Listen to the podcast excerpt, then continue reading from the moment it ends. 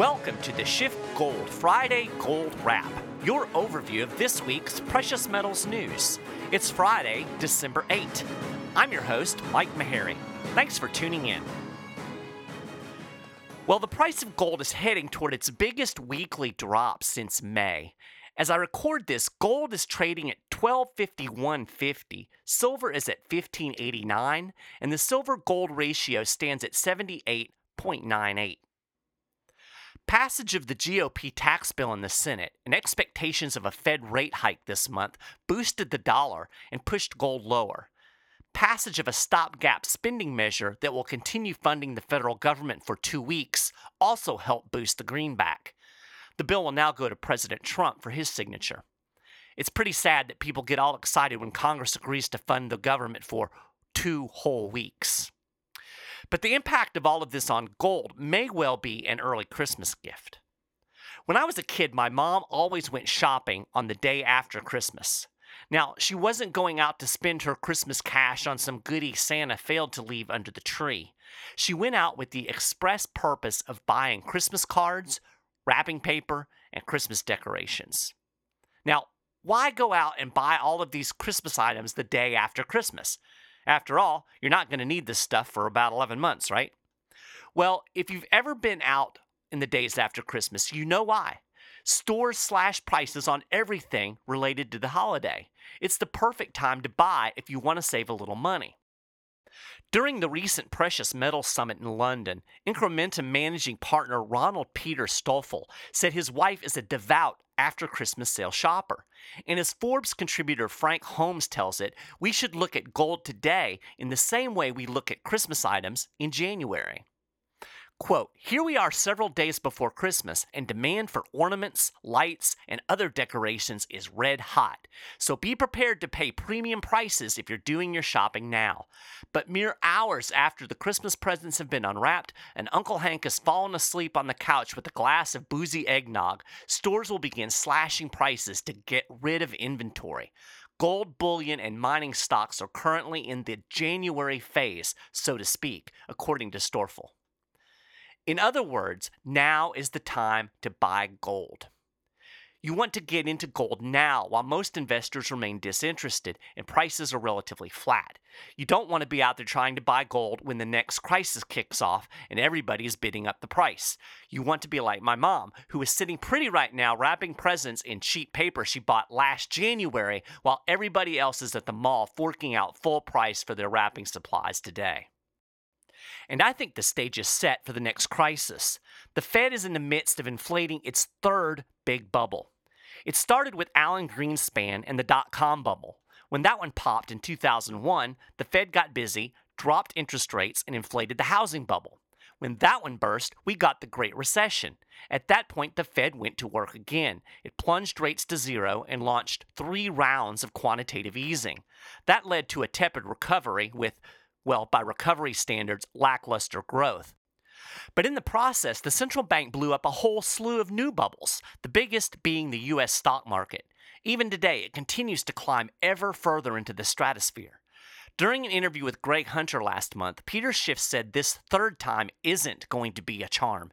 It's going to be three strikes and you're out. Peter called it the mother of all bubbles. When it bursts, there's not a bigger one the Fed is going to be able to inflate to mask these problems, meaning we can't kick the can down the road anymore. Peter said he thinks the next crisis will be much worse than the financial crisis of 2008 2009. He said it will be a dollar crisis and a sovereign debt crisis. He said the bonds people will be worried about the next time around won't be subprime mortgages, it will be much more fundamental. Peter said it's going to be the U.S. government that people are worried about and the solvency of the government and the Treasury bonds. Because if it is a dollar crisis and people are worried about the dollar, the only thing worse than owning a dollar today is owning the promise of being paid in dollars in the future. So if there is a dollar crisis, there is a bond crisis, and that is going to be profoundly more impactful on the U.S. economy, on the average American, than what happened in 2008. So, will the US government just default on all of its debt? Peter pointed out that when you borrow more than you can repay, default is inevitable. The question is, what form will that default take? Peter said he thinks we'll create all the money that we need so we can pretend to repay, but what we end up doing is wiping out the debt with inflation, meaning you get your money back, but you don't get your purchasing power back because your money loses its value. Well, at this point, the federal government doesn't seem a bit concerned about debt. The White House said this week it will move forward with a massive infrastructure program in 2018. In other words, Trump is going to launch a Keynesian style government stimulus program. This is with the government already $21 trillion in debt, and the tax cut plan expected to add another 1.5 trillion more over the next decade. Generally, in the world of politics, Democrats think debt is bad if it comes from a tax cut, but they love it when it comes to spending money. Republicans, well, they're kind of the opposite. Well, at least in theory. They'll whine about deficits when Dems spend money, but pass massive tax cuts without shrinking the size of government at all. This infrastructure thing flips everything on its head. Will Democrats support this spending? After all, it's pretty much what Obama wanted to do. And will Republicans go along? Or will they become deficit hawks again? Who knows? It should be interesting. My guess is they'll spend the money and the debt will just keep going up. We think of platinum and palladium as the industrial metals, but in 2016, there was actually more gold used in industrial applications than either platinum or palladium. According to a report released by the World Gold Council this week, demand for gold in electronics has been growing since the fourth quarter of 2016. On top of that, other emerging technologies in the health and energy sectors are also driving up industrial demand for gold all of this could have a positive impact on overall gold demand in the future.